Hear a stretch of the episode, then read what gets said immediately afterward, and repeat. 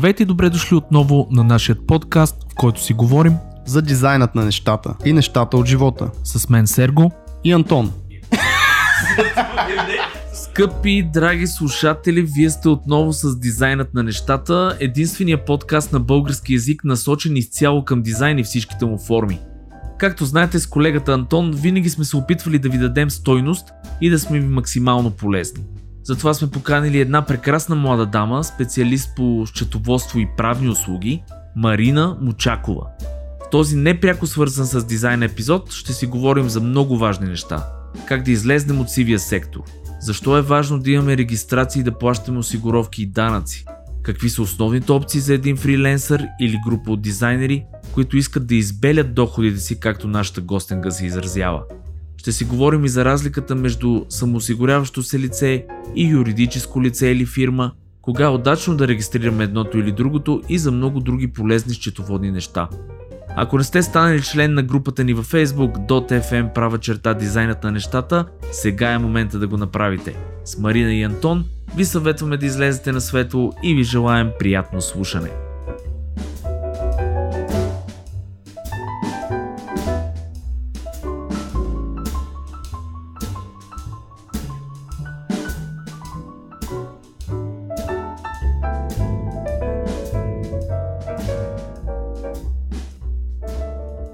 Здравейте, готини хора, слушатели на дизайна на нещата. Днес записваме с гост. Както знаете, имахме доста гости в последните 10-11 епизода с един почивка. Отново сме с гост, но с малка разлика. При нас е Марина, която няма нищо общо с дизайна. Поне предполагам, може би има някакви хобита, за които ще ни разкаже и скрити таланти. Тя е, както се каза, счетоводител и адвокат по образование, т.е. има знания и в двете, и идеята на този целият епизод е да ви запознаем с това как се излиза от така наречения сив сектор, защото знаем, че много дизайнери работим по този начин, под масата, по PayPal, някакви пари влизат, излизат, и за да разберем малко повече за това какво е самоосигуряващо се лице, как създава фирма, защо създава фирма, разликата между трудови и граждански договори, такива базови неща ще се опитаме да попитаме Марина, за да ни се изяснат и на нас. Но първо, здрасти, Сергей. Здрасти, Антоне, и да кажем здрасти, Марина, добре си ни дошла, много се радваме, че човек като тебе малко ще така ще разсее всичките тия, да знам, тази липса на знания, може би, при нас, така че добре дошла. Добре заварили. Много се радваме, че си при нас. И да започнем първо с базовото нещо, само да с 2-3 изречения да се представиш. Ами, казвам се Марина Мучакова. Управляващ съдружник съм в счетоводна къща, която е с практика на пазара над 30 години от зората на демокрацията. Нека да кажем коя е. Веста Консулт. Да. Така, аз съм на 35 години. Моята съдружничка е на още 30 години отгоре. И по-опитна. Доста по-опитна от мене. Всъщност са много от нещата, които съм научила да накажа преобладаващата част, свързани с данъчните практики, съм ги научила от нея. Валентина Петрова се казва и аз искрено и се възхищавам. Счетоводната къща е средно голяма, имаме екип от 20 човека, 2 юристи сме там, 3 специалисти по труд и работни заплати. Останалите колеги са счетоводители. Добре. И то определено над среден клас. Тоест ти си към юристите всъщност.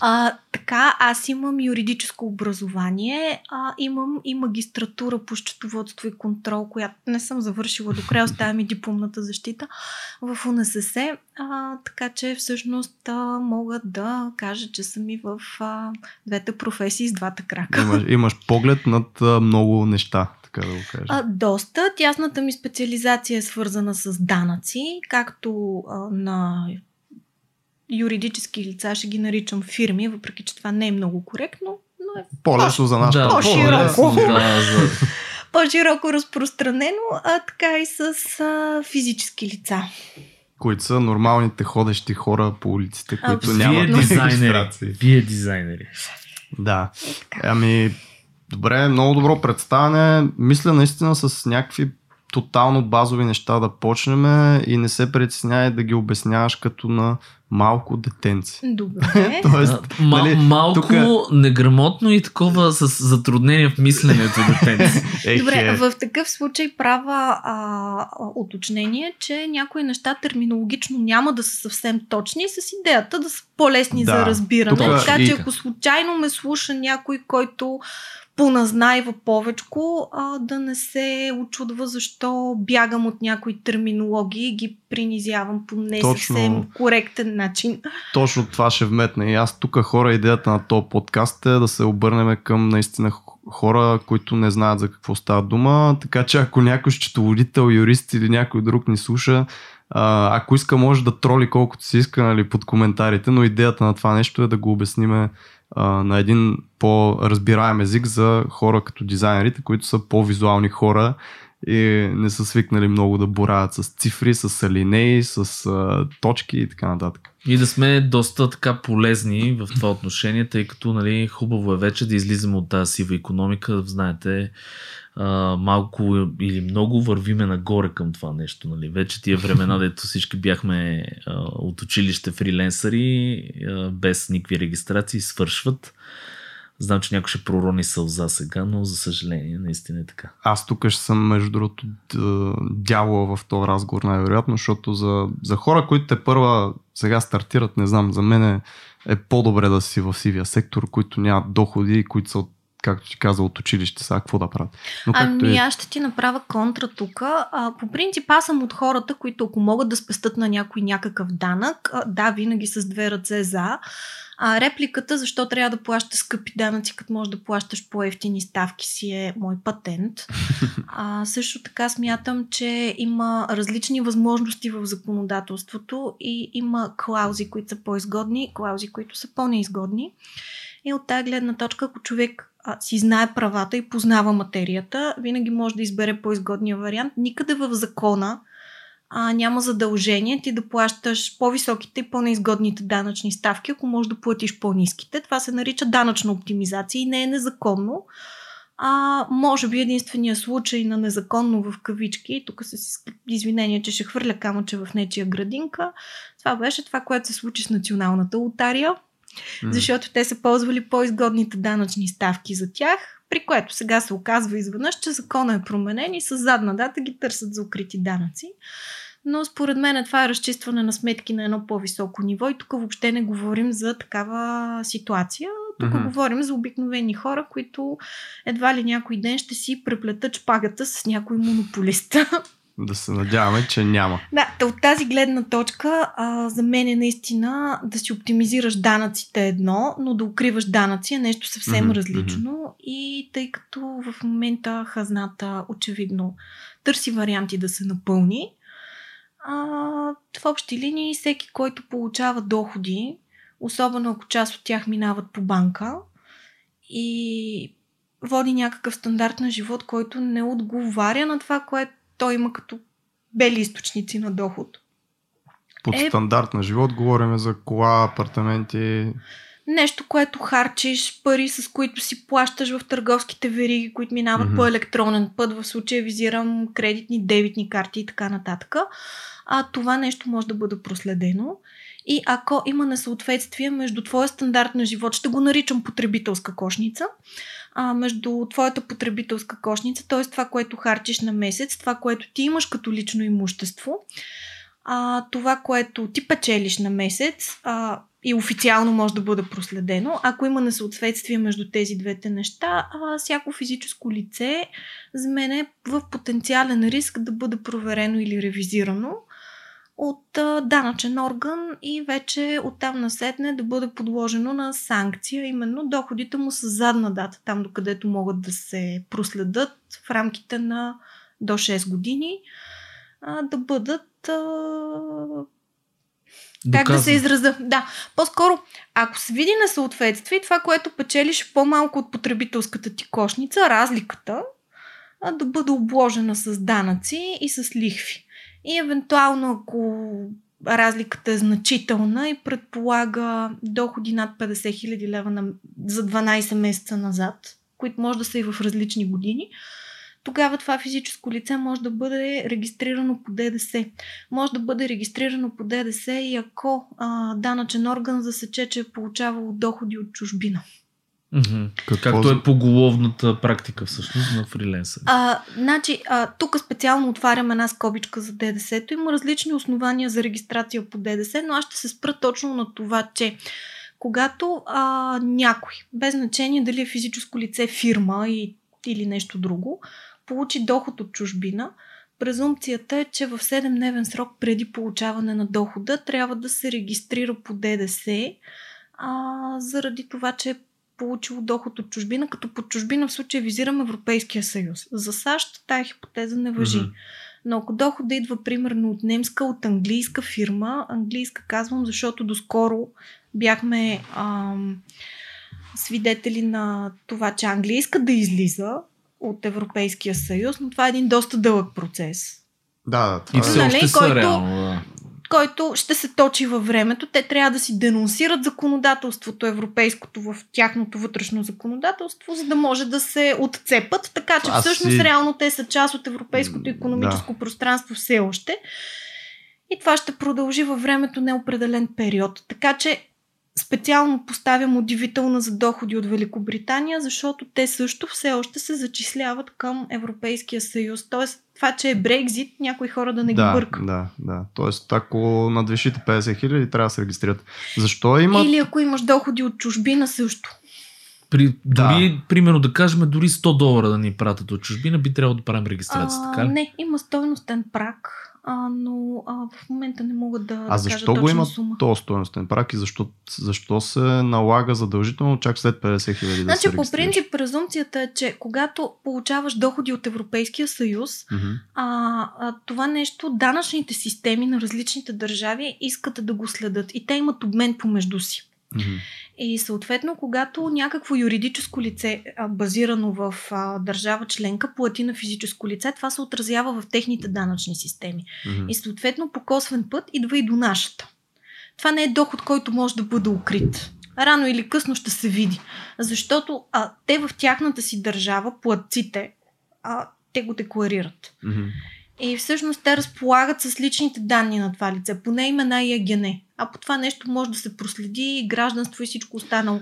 Даже не е нужно да има тайбана на банковата му сметка, за да може да се проследи това нещо. И от тук насетне нещата стават така, че всъщност непроследими доходи няма. Освен ако не са минали в брой. Въпрос ми беше защо задължително на 50 хиляди, а преди това е... Защото за платеца по принцип това нещо е разход. Mm-hmm. И той минава в рамките на Европейския съюз. И тъй като движението на стоките и на услугите в рамките на Европейския съюз трябва да се следи от държавите, това е по регламент. За това се изисква регистрация по ДДС на лицата, които участват в този обмен. И точно по тази причина в България сме си приели, че съгласно директивата за ДДС, която дава възможност да избереш колко да ти е прага за регистрация, във всяка една европейска държава той е различен. Българските юридически и физически лица, които получават доходи, които по принцип подлежат на облагане с ДДС, за тях прага е 50 хиляди, но получиш ли доход от чужбина, няма значение дали си фирма или физическо лице, трябва да се регистрираш по една специална алинея на член 97а. И в 7-дневен срок преди да получиш дохода, трябва да си подал заявление за регистрация. Mm-hmm. И тук вече е въпроса, като получиш доход от чужбина, съответно той как влиза? Дали ти влиза през PayPal приложение, откъде идва, какъв документ ти издаваш, на теб какъв документ ти издават? Тоест, това са едни такива вече нюанси на това, какво се случва и на самите транзакции, но да се върнем малко по... назад на базовите неща, защото единственият вариант да избягаш от тая регистрация, ако по някакъв начин докажеш, че си предоставил услугата на място тук в България. Тоест, че ти нямаш някакво трансгранично отношение с твоя платец. Аз тук искам да задам един въпрос също, защото говорихме за PayPal, да стане ясно, понеже поголовно системата при нас примерно е да се получават пари точно през, дали ще е Moneybook с PayPal, те са много, TransferWise и така нататък, най-различни third party такива финансови нали, институции. Хората си мислят, това е поголовното мислене, че нали, това е непроследимо. Да, бе, непроследимо е и друг. Това ми е идеята да разкажеш повече каква е разликата, дали има изобщо разлика в това дали си го получил по банков път официално, дали е минало през PayPal, какви са рисковете, примерно за човек, който е получил, няма никаква регистрация, е получил парите си през PayPal и си мисли, че НАП няма как да го нали, намерят и така. Значи НАП няма да го хване през PayPal. НАП ще го хване по съвсем различна пътечка. Както казах, държавните администрации, в това число и данъчните, те си сътрудничат и си разменят информация. Има система за международен обмен на информация точно между данъчните администрации. И това засяга данъчната система и осигурителната система. Всъщност, когато някое юридическо лице плати на физическо лице, абстрахираме се от държавата, за юридическото лице това е разход. И с този разход то си намалява данък печалба. Следователно, ще плати по-ниски данъци, когато този разход е абсолютно регламентирано направен по най-законовия възможен начин. И от тук насетне, каква е изгодата на това юридическо лице, нали, на тая фирма, без значение къде е базирана, тя да не си декларира разхода. Защото според мен няма причина. И оттам насетне, това лице си декларира разхода. Следователно, този разход влиза в неговата счетоводна документация и влиза в съответните документи, които то подава към данъчната администрация. Именно колко е платил, на кого е платил и евентуално на какво основание. След като тая информация достигна в съответната данъчна система, примерно немската, реално, за да може да има информация дали това лице лъже, защото в негов интерес е да декларира колкото се може повече разходи, така че да плати колкото се може по-малко данъци, освен ако не е публично дружество, защото там доказваме печалби пред акционери. Но в случая говориме, че колкото по-малко данъци плащаш, толкова повече по-добре. Да, и те проверят източника, т.е. на кой е платено. Следователно да трябва да се провери дали тая сделка наистина е сключена или не. И оттам насетне по делегация пристига информация за това плащане в данъчната система на получателя. И оттам насетне вече може да бъде постановена проверка е ли получил този човек тези пари, е ли не ги е получил. И от тук насетне нещата се връщат наобратно като информация и става една засечка. Дали декларирането е вярно и ако има разминаване, на какво се дължи. И следователно тук вече под ударите на данъчното законодателство попада нашето физическо лице, защото платеца той ще каже, аз на това физическо лице съм му платил съм му през PayPal, ето документите за направеното плащане, ето документите за свършената работа. И оттам насетне пък при нашето физическо лице, като попита ти получил ли си тия пари и свършил ли си тая работа, той има избор. Да каже да или да каже не. Ако каже не, прецаква платеца на дохода си, защото по този начин платеца плаща едни пари, но няма сигурност, че утре този разход ще му бъде признат. Ако каже да, означава, че е укрил данъци. И трябва да си плати съответно за това нещо. И санкцията е да му се начислят данъците с задна дата, да му се начислят лихви и евентуално осигуровки, евентуално също така, ако се прецени, че е подлежал на регистрация по ДДС, пък не я е направил, регистрират го с задна дата и почват да му искат от всичките бъдещи доходи ДДС-то. Добре. Което е една шеста от получената сума. Ескалирането е първо е ДДС-то, след това се удържат осигуровките и върху разликата се удържа данък върху. Това пак са едни такива детайли, в които няма нужда да навлизаме, да. Но в една такава ситуация, понеже имах познати, които попадат в подобно нещо, санкцията, за да разберат просто хората как върват нещата след това. То се изготвя някакъв платежен план, нали така? Тоест не наведнъж трябва да вкараш едни пари или нещо се случва там на момента, а се изготвя някакви разбивки Поне при него беше такъв случай. Ами зависи какви са му договореностите с платеца. Т.е. с онзи, който го е наел. Не, говоря вече, ако са те хванали, че си укривал данъци и ти начистят всички значи, тези неща за 5 години. Могат да те хванат последния начин. По принцип, ако има съмнение, че имаш разлика между доходите, които декларираш и доходите, които получаваш, mm-hmm. Нали, в случая не говоря, ако декларираш повече, ако декларираш по-малко, тогава, съответно, ти плащаш по-малко данъци. След като плащаш по-малко данъци, значи бюджета ще иска, от НАП ще искат в бюджета да се допълни разликата. Mm-hmm. Така, до тук добре. Могат да те изловат по два начина. Първият начин е с проверка. Ако констатират, че няма нарушения, нещата приключват с протокол, който може да ти бъде връчен по принцип е в едномесечен срок след приключване на проверката, но реално срока е инструктивен за НАП, не задължителен и това връчване може да се проточи много дълго време. Ако обаче в този протокол констатират несъответствия, тогава постановяват ревизия. Mm-hmm. Ревизията може да бъде удължавана, в крайна сметка горе-долу за между 3 и 6 месеца е редно да приключи. Тази ревизия приключва с доклад. Ако лицето не е доволно от констатациите, може да възрази на доклада. След като се разгледат възраженията му, НАП издава акт. И този акт, по принцип, придобива изпълнителна сила, но може да бъде обжалван. Моментът е, че когато нещата приключат с акт, вътре в този акт дават възможности за обжалване и не пристъпват към блокиране на сметки и принудително изпълнение в повечето случаи. Сега покрай COVID и пълненето на хазната не е много ясно дали няма да се иска предварително обезпечение, но този акт може да бъде обжалван пред самата данъчна администрация.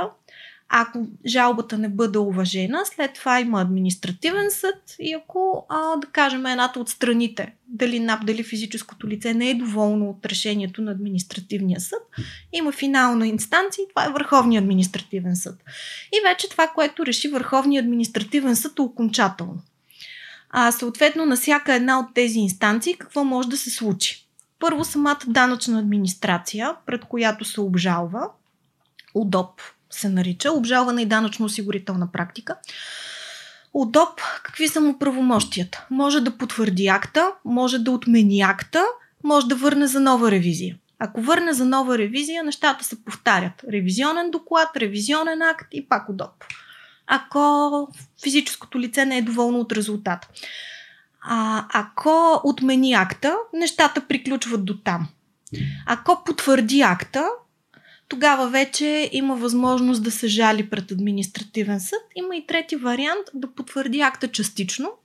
И в такъв случай, ако човек не е доволен от това, което е в частичното потвърждение, пак следва административен съд, Върховен административен съд.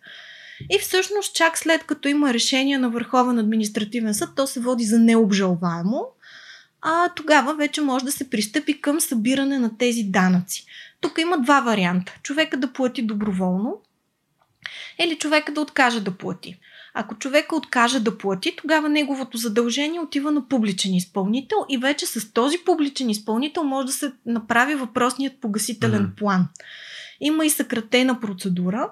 Ако физическото лице все пак е решило да си декларира доходите, но по някакъв начин си е похарчило парите и не разполага с такива неща, когато ти си декларираш доходите, ти си длъжен да си платиш и данъците и евентуално и осигуровките. И когато не ги внесеш, защото си решил, че искаш да отидеш на почивка в Гърция и тия пари ти трябва, например, тогава в един момент се натрупва им се лихва и след някой друг месец получаваш писмо, че това нещо е разпределено към публичен изпълнител и че сметката ти, например, е блокирана.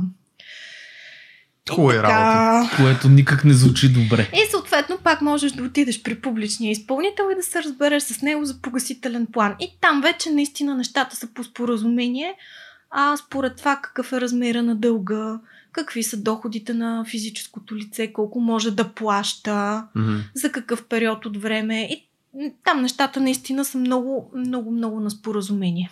Тоест, това е една доста неприятна дълга процедура, но в крайна сметка и от двете страни са хора и успяват да се разберат за нещо, което да работи и за двете страни. Те няма как да ти вземат повече, отколкото изкарваш, така че всъщност... Да. И можеш да дадеш, да, най-вероятно, защото ти ако си... И всъщност за тях е даже в плюс, нали, да се договорите за нещо, което да можеш. Той е като банка, която ти дава кредит и заем, нали, в тяхен плюс...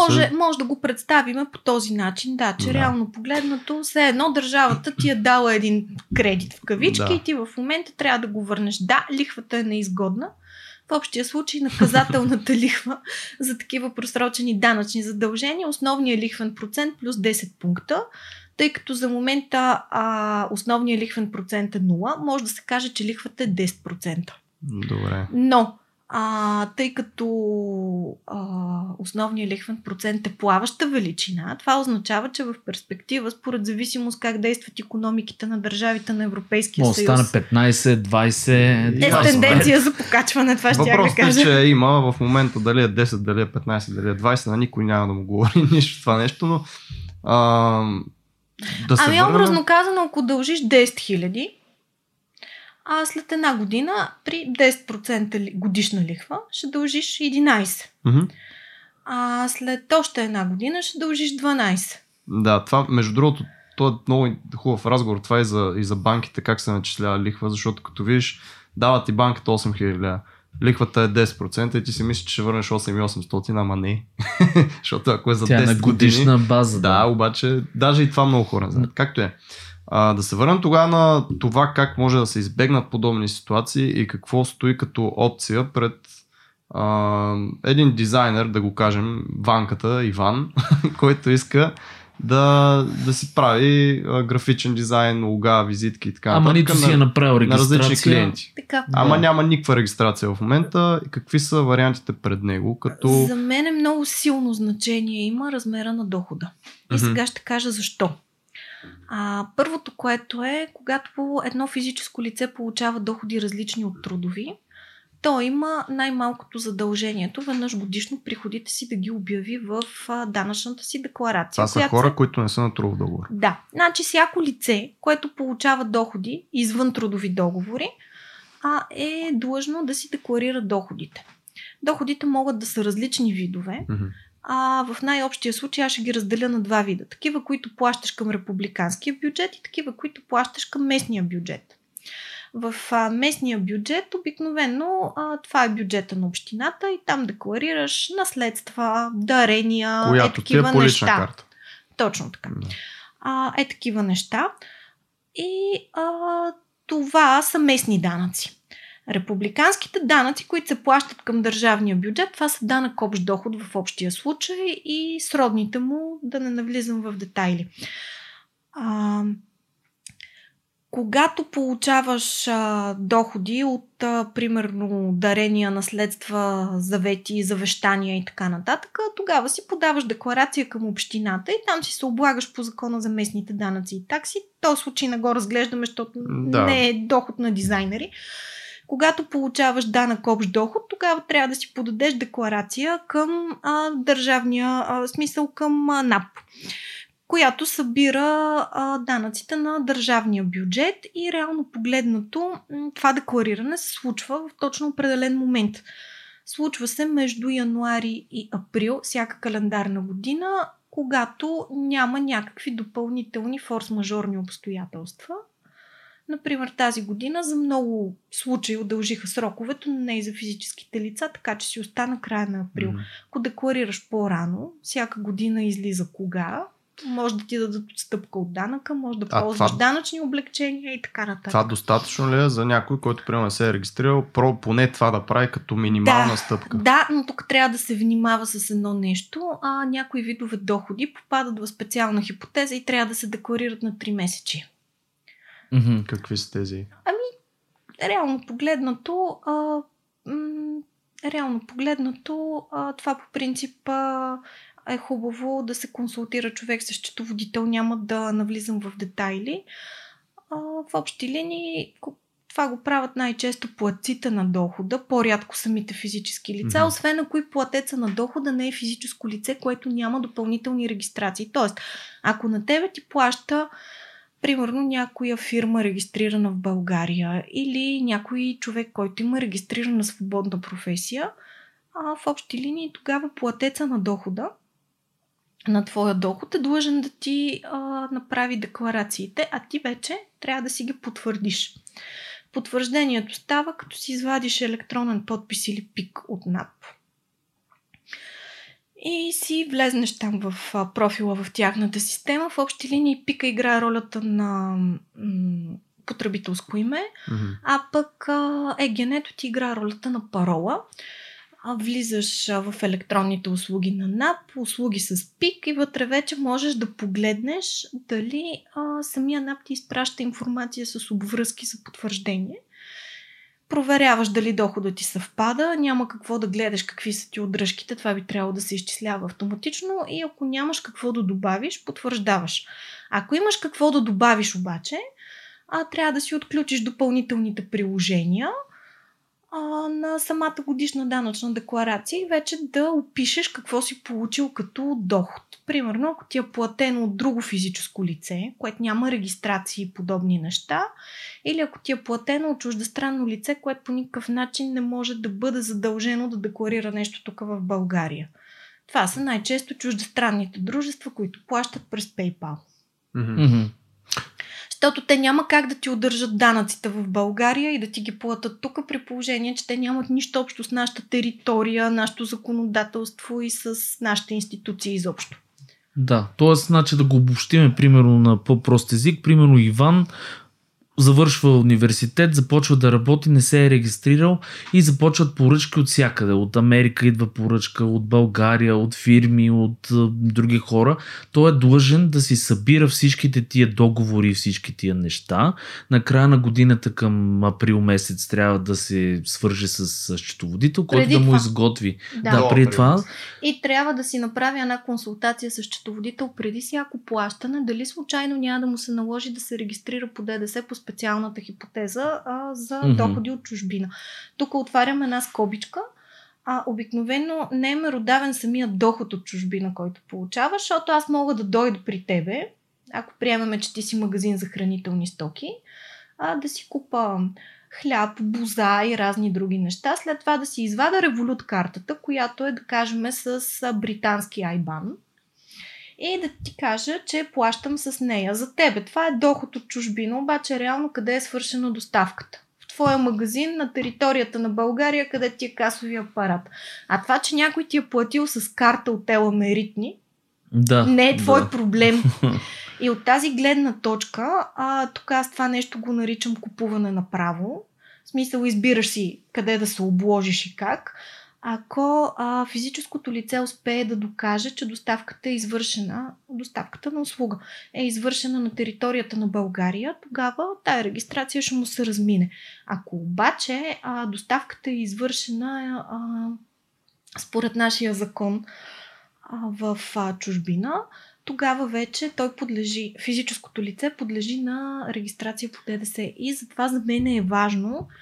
Точно откъде плащат. И откъде не само точно къде плащат, а да се докаже къде е свършена услугата. Mm-hmm. И бих казала още, че преди човек да се съгласи да изпълнява такава дейност, той трябва да си направи една много проста аритметика в главата. ДДС-то му е 20%. И то се удържа първо. След което той като физическо лице, ако приемем, че това е граждански договор, подлежи на осигуряване. Като подлежи на осигуряване, тогава той трябва да си сметне размера на осигуровките. За самоосигуряващите се лица, те са грубо около 30%. 30% осигуровки и данък общ доход. И съответно да си направи сметката, че ако приемеме, че 20% е ДДС-то, плюс още 30% от сумата са данък плюс осигуровки, това са 50%. И ако той иска чиста сума за получаване, трябва да я умножи по 1,5. И това е съвсем груба сметка, защото процентите в закона са различни и съответно ще се получи някаква трошна цифра, но за всеки случай, ако умножаваш по 1,5, горе-долу аритметиката ще ти излезне. Като си получи дохода, тия 50% ги заделя настрани и с тях си плаща само данъците и осигуровките и не ги пипа. да ги харчи, останалите да. Може да ги харчи. Защото в един момент, когато трябва да си платиш данъците, може да се окажеш в ситуация на недостиг на средства и да стане много интересно. А в същото време трябва да отделяш някаква сума от тези средства, извън тези 50%, за да можеш да си осигуриш адекватна квалифицирана помощ от счетоводител. И тук натвърдвам на счетоводител. Много хора се бъркат и отиват при адвокати. Ние в университета се шегувахме, че счетоводителите си имат едно законодателство, дето само те си го разбират. Защо е така? Защото реално погледнато, всяко едно действие, което човек прави, то е стопанска операция. И счетоводно се отразява по определен начин. А всяка стопанска операция води до данъчно облагане. И съответно, един юрист, който не разбира от стопански операции, въобще няма да се усети дали едно нещо е стопанска операция или не и може да даде тотално грешен съвет. Затова казвам, че тук просто трябва да се консултирате или с данъчен консултант, който специално се занимава с това, има икономическо образование, освен юридическото си, или с счетоводител, който това нещо може да го прецени на момента, да види договора, да види всичко и да каже регистрирай се по член 97а или не се регистрирай. Обяснявам още нещо важно. Регистрацията по член 97а, нали, тая за която говоря за доходи от чужбина, тя е частична. Тя касае само конкретните доходи, които идват от там. Тоест, ако ти на базата на дейността, която извършваш, имаш други доходи, примерно от наем, те няма да ти се обложат по закона за ДДС. Тази регистрация ще важи само за тези доходи, които ти получаваш от Европейския съюз. Тоест, влизат едни... значи и... Ако се регистрира по ДДС, специално в този случай, когато идват пари от, да кажем, от чужбина, Германия... обаче в Европейския съюз. Нали, аз в чужбина го казвам за по-просто, да, но ако идват от Индия и САЩ, не ги коментираме. Да кажем, че идват от Германия, това значи, че ако получаваш доходи, които са и от български клиент, който е пак в Европейския съюз, те пак ще са обложени по тази регистрация. Точно така. Добре. Тогава, ако все пак за един нерегистриран човек това е сравнително добра стъпка, просто да си пуска данъчните декларации и да говори с счетоводител от време на време. Какви са плюсовете да се регистрира като самоосигуряващо лице и защо да го прави? Така, сега. Или като фирма? Значи, по принцип, когато получаваш доходи като свободна професия, аз ще го наричам фрилансър, защото реално погледнато между свободна професия и фрилансър не може да се сложи знак за равенство. Какво първо представлява свободната професия? Това означава, че аз изимам дипломата в чантичката, отивам в регистър Булстат и казвам, от днес аз искам да бъда свободна професия. Те ми казват, да, окей, попълня това заявление. Аз вътре си описвам образованието, описвам си имената, описвам си от кога ще стартирам дейността, описвам си образованието и посочвам до 4 вида икономически дейности, от които една ми е водеща и те трябва да отговарят на дипломата ми. Какво значи да отговарят на дипломата ми? Или за упражняването на въпросните професии не трябва да е необходима някаква, кой знае каква квалификация по закон. Примерно, да кажем, ако аз нямам юридическо образование, няма как да отида и да кажа, аз се вода свободна професия адвокат, че от мен ще ми кажат, добре, чудесно, къде ти е дипломата за висше юридическо образование, къде ти е доказателството, че си положила изпита за правоспособност и къде ти е доказателството, че са те приели в камерата на адвокатите, да ме представи си адвокатската карта, аз ще им кажа минявам, те ще ми кажат чудесно, когато се здобиеш с тях, заповядай пак. Тоест произволни работи не може да се пише. Така че в случая, примерно, ако аз кажа, че съм архитект, те ще ми кажат къде ти е дипломата за архитект и за да можеш да упражнява свободна професия архитект, къде ти е доказателството за 2 години положен стаж към архитектурно бюро и къде ти е съответно регистрацията към камерата на архитектите. Аз ще им кажа, нямам и те отново ще ми отговорят, супер, като се здобиеш с тях, заповядай пак. Да, при нас така, много характерно е това с дизайна, да с художник. Да се, по принцип, диплома за художник и обикновено така ги регистрират. Така че в случая, когато човек се регистрира като свободна професия, наистина трябва да има едно на ум и то е дали за това, което той ще предоставя като услуга, се изисква някаква професионална квалификация или не. Защото ако се изисква и той иска да упражнява тая професия, но няма професионалната квалификация, ще трябва да посочи нещо друго. Той има курсове, може с курсове, с някакви такива неща също може да минеш, особено в нашите сфери, по принцип, защото знам такива случаи. Окей, това е супер, просто аз го казвам за хората, защото ти посочваш до 4 кода на икономическа дейност и те може да са коренно различни. Според зависимост от това какво ти умееш и какво искаш да правиш. Защото може да не е само за дизайн, може да е примерно за програмиране, може да е за една камара други неща. Тоест просто трябва да си ги докажеш тия неща, че ти си трябва реално да докажеш, можеш да ги работиш. Точно, и... ако има нужда от доказателства, защото ако няма нужда от доказателства, примерно ако аз искам да съм маникюристка, трябва да покажа професионален сертификат за примерно, завършен курс, който може да е къде ли не. В общия случай трябва да е към някой център за професионално образование и обучение, който е регистриран към НАПО. НАПО това е към МОН едно подразделение, за което издава лицензи за обучителни центрове. А въпрос ми беше защо да се регистрират при положението? Да, това касае самата регистрация. От тук насетне какво прави човек след като се е регистрирал като свободна професия? Следващото нещо, което прави, той декларира започване на дейност. Това е след като му излезне регистрацията в регистър Булстат, която в интерес на истината излиза доста бързо. Понякога за по-малко от един ден. След което отива в НАП или с електронен подпис, или с ПИК подава в НАП една декларация, с която казва аз започвам дейност. В декларацията има 3 опции. Да декларираш започване на дейност, да декларираш прекъсване на дейност и да декларираш започване или съответно прекъсване на осигуряване. Тоест, между това да упражняваш дейност и между това да декларираш, че ти ще се само осигуряваш, има разлика. После ще обясня и защо. Има различни видове самоосигуряващи се лица. Свободните професии са частен случай на самоосигуряващите се лица. Самоосигуряващи се лица са такива, които сами отговарят за заплащане на осигуровките си в пълен размер.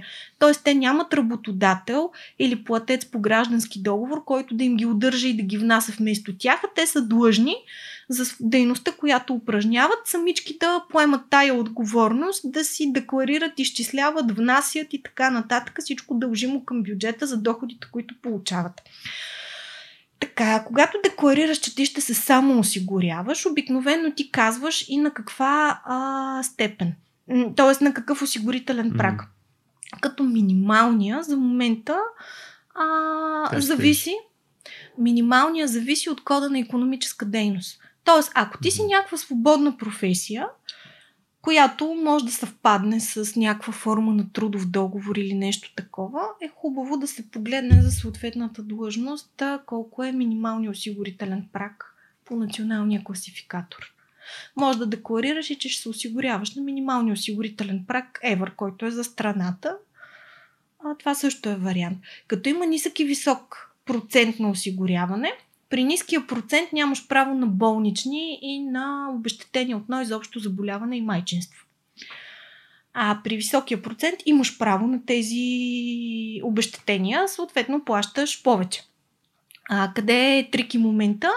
Трики момента и разликата с трудовия договор, това е, че когато ти си самоосигуряващо се лице, се приема, че ти сам поемаш рисковете, за да си докарваш доходи. И нямаш право на обезщетение за безработица. Тоест някак ти да си подадеш, примерно, да си прекратиш осигуряването и да си подадеш документите в бюрото по труда и да кажеш, бе, аз до вчера бях фрилансер, ама днес съм безработен. Добре, да разбирам ли, че плюса на самоосигуряващото лице е всъщност, че може да си внася тези осигуровки за пенсионните фондове и така нататък. Значи по принцип плюса е, че може да избира дали да се осигурява на ниския и на високия процент, защото пенсионно ти дължиш при всички положения. Дължиш в общия пенсионен фонд, който е универсалният, и нареченото УПФ, дължиш и в допълнително задължително пенсионно осигуряване. То затова е задължително, нищо, че е допълнително, защото законът задължава да внасяш. Темата за осигуровките към пенсионните фондове е много дълга и много дълбока, от гледна точка на това, че пенсионното осигуряване и въобще това, което се натрупва по партидите в НОИ, представлява се сребърният фонд на една държава и редовно, да кажем, някоя управляваща партия счита, че е много уместно да посегне на него и той да бъде източен. Поне откакто съществува моята практика, това се случва два пъти. Мисля, че много млади хора не разчитат на това, че ще имат пенсии. Именно. Въпросът ми беше, нали, това ли е нещо, което дава преимущество на това да си регистриран? Като съответно това, че си регистриран като свободна професия, ти дава следните преимущества. Първо, в момента, в който ти решиш да започнеш работа по трудов договор или да си регистрираш фирма и да станеш неин управител и да се осигуряваш като управител, ти подаваш прекъсване на осигуряването. Ако, примерно, решиш, че няма да работиш това нещо известно време, подаваш прекъсване на осигуряването. Тоест не си длъжен да се осигуряваш на 100% през цялото време. Докато ако не си регистриран като самоосигурител, ти си ги дължиш тези осигуровки за цялата година? През цялото време. Не, ти ги дължиш върху всеки получен доход, когато ги получаваш по граждански договор. Значи, в случая имаш, ако нямаш никаква регистрация, върху всеки доход, който получиш, твоя платец е длъжен да ти удържи парите за осигуровките и за данъка и да ги внесе и ти получаваш разликата. Ако твоя платец е физическо лице или нещо в чужбина, примерно неперсонифицирано дружество или фирма, която няма нищо общо с нашата територия, правна система и институции, тогава пак ти трябва да вземеш този доход, да си го декларираш и да си го внесеш. Но в общия случай преимуществото на това да получаваш пари по граждански договори или по авторски договори от България, примерно, е, че платеца се занимава с всичко и ти взимаш просто една чиста сума накрая и не се занимаваш с глупости, освен да си потвърдиш данъчната декларация в края на годината. Ако ти обаче си свободна професия, преимуществото е, че можеш да се разчиташ с фактури. Много хора не приемат гражданския договор или авторския договор като документ на базата, на който може да се извърши плащане. Това не е редно. Но реално просто не са запознати и не го приемат. Да, и си искат фактура. Само това ли е най-голямото преимущество? Ти всъщност като физическо лице посмъртно не можеш да им обясниш защо не можеш да им издадеш фактура. А ти не можеш да им издадеш фактура, защото не си субект на нашето законодателство. Ти не можеш да сложиш необходимите реквизити по нея. Нито имаш Булстат номер, който е който те идентифицира, нещо пред държавата като търговец. Да. Нито можеш посочиш там евентуално във фактурата, като не можеш да посочиш данъчен номер, защото ти не си, т.е. Булстат номер, защото ти не си данъчен субект, съответно те няма по каква партида да те заведат. И въобще нещата стават много, много забавни. Има хора, които на чуждестранни юридически лица се разчитат с фактури, без изобщо да имат регистрация в регистър Булстат като свободни професии, просто колкото да отбият номера. Реално погледнато обаче, от гледна точка на нашето данъчно законодателство, този документ е абсолютно ирелевантен. Да, тук между това ще дам един пример с, да кажем, приятеля Хикс, който попада му много готин клиент. Започват работа и накрая на плащането той му казва: дай ми фактура. И той няма как да му я даде, защото не е имал регистрация и става проблем. Втори проблем е, може да се прекъснат такива бизнес отношения. Просто човека да каже: можеш ли да ми издадеш фактура, ти си хванал клиент, вече ще почнете работа, ти му казваш: не мога да ти издам, и той казва: съжалявам, няма да работим заедно. И това са рисковете всъщност. Да, защото реално хората разчитат, че ще получат фактура и за тях това е документа, на базата на който те извършват плащане. В много редки случаи договорът е документа, на базата на който извършват плащане. И проблема много често е в самите техни данъчни системи.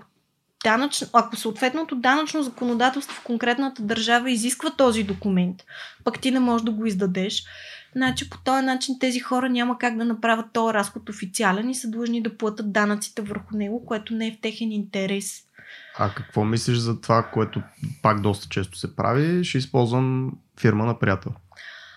Това е в интерес на истината, с няколко условности. Първо, този приятел, който издава фактура вместо тебе, има ли кадровата обезпеченост да свърши тази работа? Защото ако той я няма, Това означава, че в един момент, ако някой данъчен орган реши да провери тази сделка, той ще пита, хубаво, ти твърдиш, че си нарисувал еди, какво си, ама ти си инженер, не си дизайнер, кой го направи. Това означава, че за да може... това е единия проблем. Втория проблем е, че тези пари влизат като доход в въпросното, да кажем, ЕООД и върху тях се дължат данъци. После, това означава, че собственик трябва да си извади 10% от джоба и да ги плати.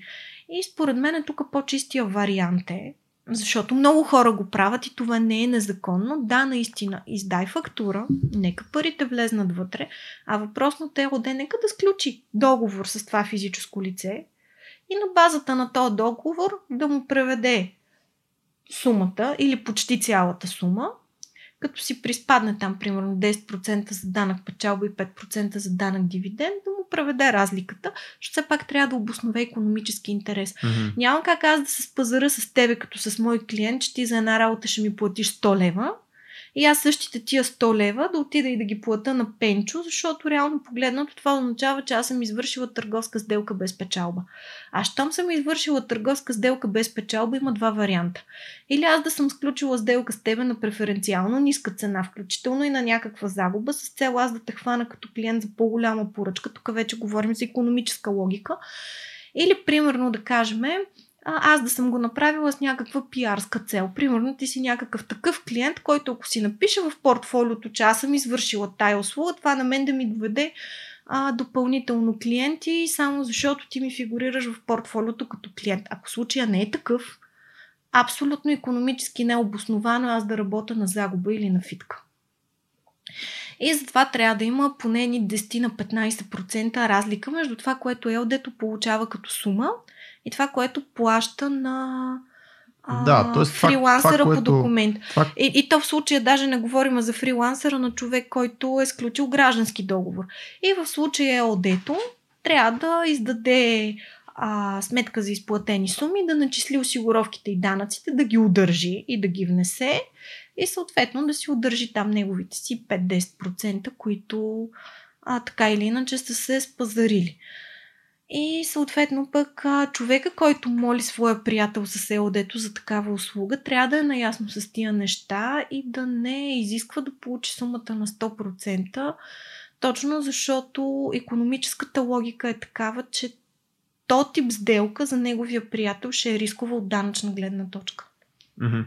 Добре, споменахме тук ЕООД вече сигурно стотици пъти. Да, ЕООД, по принцип трябва да се кажат две важни неща за ЕООД-тата. Първото е, че ЕООД лесно се регистрира, трудно се закрива. Тоест, когато пристъпиш към регистрация на такова, трябва да си с много ясната представа какво ще правиш с него след това. Защото регистърното производство трае няколко дни, буквално. Най-голямата сложност е разкриване на сметка в банка, защото просто са се затегнали доста условията и може до 10 дни да те размотават с административни глупости и бюрокрация.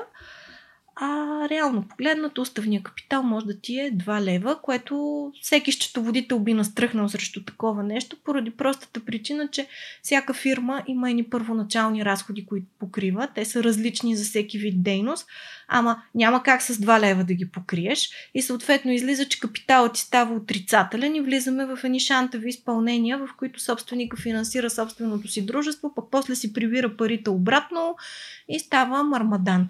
И затова е хубаво, когато човек разкрива фирма, първоначалният капитал, който внася, да е такъв, който ще покрие първоначалните разходи за поне следващите няколко месеца. И вече зависи какъв е. Нали? Може да си решил да си купиш техника, да си наемеш помещение, да го озакониш, да имаш някакви други плащания в началото. Добре е да си сметнеш колко ще ти бъдат и да си сложиш като първоначален капитал тази сума, каквато и да е тя. И да знаеш, че докато ти излезне регистрацията на фирмата, тая сума ще ти виси блокирана в набирателната сметка и ти не можеш да я пипнеш. Тоест, разчетът ти трябва да е такъв, че внесените пари в набирателната сметка за регистрация не трябва да ти нарешават платежния баланс. Тоест, ако ти, примерно, несеш всичките пари, които имаш в джоба си в момента, трябва да знаеш, че там, примерно, седмица-две може да се окажеш ситуация да не можеш да ги пипнеш. И всеки трябва да подхожда с тази мисъл. Така че фирма лесно се открива, трудно се закрива. Защо се закрива трудно? Защото по нашето законодателство има едни задължителни 6 месеца, в които тече процедурата по ликвидация. И в тия 6 месеца се назначава ликвидатор, който може да и самия управител, и за тия 6 месеца тъкат осигуровки и заплати. И те са дължими. Ако ти си имал някакъв назначен персонал по трудов договор, си длъжен всичките си ведомости за заплати от дейността на фирмата да ги дадеш в НОИ. Тогава този период вече не е 6 месеца, може да бъде удължен до 2 години и 6 месеца, защото НОИ са много бавни и докато се натуткат да ти проверят документацията, може да се окажеш ситуация година-две да не можеш да си предадеш документите на архив.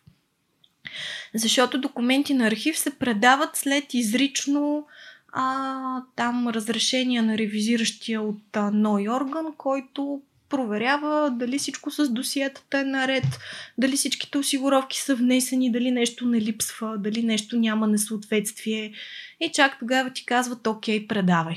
Тоест, сложна и дълга процедура. Издават ти едно удостоверение, в което пише, че ведомостите са приети и на базата на това удостоверение вече твоята фирма може да бъде заличена. Без това нещо си виси прекратена и така вовеки веков. Ясно, то е пълно, доколкото знам, с такива фирми. По-лесно е да се продаде, примерно, ако има някаква фирма с живот, да се продаде на някой, отколкото да се закрива. Другото, което е, когато ти си управител във фирма, примерно класическия случай, аз имам ЕООД, едноличен собственик на капитала съм си и съм се назначила за управител. До тук добре. Нямам дейност, нищо нямам, влача си. Тя си ми виси срещу ЕГН-то година 2-3-5. И аз си работя по един трудов договор, взимам си една хубава заплата, забравила съм за тая фирма, че съществува. До тук всичко е окей. Нали, смисъл, много хора са живяли така доста дълго време.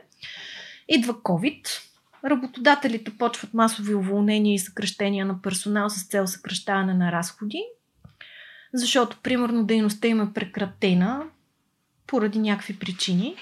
Да кажем, фитнес зала или кафене, или ресторант, или нещо друго. Или загуба на клиенти поради възпрепятстване. И в един момент се оказва, че аз съм уволнена, не мога да си намеря друга работа, отивам да се запиша на борсата.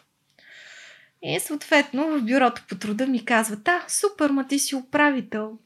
В търговския регистър си вписана като управител на фирма, не можем да те запишеме на борсата, ти си имаш работа. Mm-hmm. И тогава сега аз какво мога да направя? Отивам и се махам като управител и слагам майка ми, която е пенсионер. Тъй като това е направено след като ми е прекратено трудовото правоотношение, но следващото, което е прекратено, е това за управление и контрол. Понеже аз със собственото си съгласие съм се махнала оттам, моментално обезщетението ми отива по дяволите. Тоест решението на това нещо е, хора, ако не си ползвате фирмите и сте се наели по договор за управление, да се прекрати този договор, когато не извършите дейност вече. Ами по принцип да, но това означава, че трябва да назначиш друг управител, т.е. да не си ти като физическо лице. Няма как да седи дружеството без... Не, значи дружество, което стои без управител, в рамките на 2 месеца следва да бъде ликвидирано от прокурор. Назначава се служебен ликвидатор от Агенция по вписванията и се приключва. И съответно се счита, че собствениците, може да е ООД или ЕООД с повече собственици, защото между другото малко хора го знаят, тъй като доста хора ми задават този въпрос, каква е разликата между ЕООД, ООД и че ти си едноличен търговец, щом си ЕООД, това са пълни глупости, това са 3 различни правни форми. А ООД означава дружество с ограничена отговорност. Когато пред него се сложи Е, това означава еднолично. Тоест, че собственикът е един. Mm-hmm. Няма разлика в отговорността, няма никакви други подобни формалности, с изключение на една. И тя е, че в ООД-то, да кажем, че има 3 съдружници, Хикс, Игрек и Зет. И Зет е избран за управител. И в някакъв период от време, да кажем, Зет, който е избран за управител, може да назначи по трудов договор Хикс или Игрек, за да свършат нещо. Няма как ти да си управител в една фирма и да се самоназначиш по трудов договор, защото ако ти направиш това нещо, Пред НАП документите ти ще минат идеално. В Агенция по вписванията документите ще ти минат идеално. До момента, в който тръгнеш да доказваш осигурителен стаж и трудов стаж за придобиване на право на пенсия, каквато и да било. Не можеш да се пенсионираш. Ще ти кажат, че ти си се самоназначил, че това е сключване на договор сам със себе си, няма да ти признаят трудовия стаж и ще ти го свалят в съда. Като ти го свалят в съда, ще се окаже, че ти липсват години.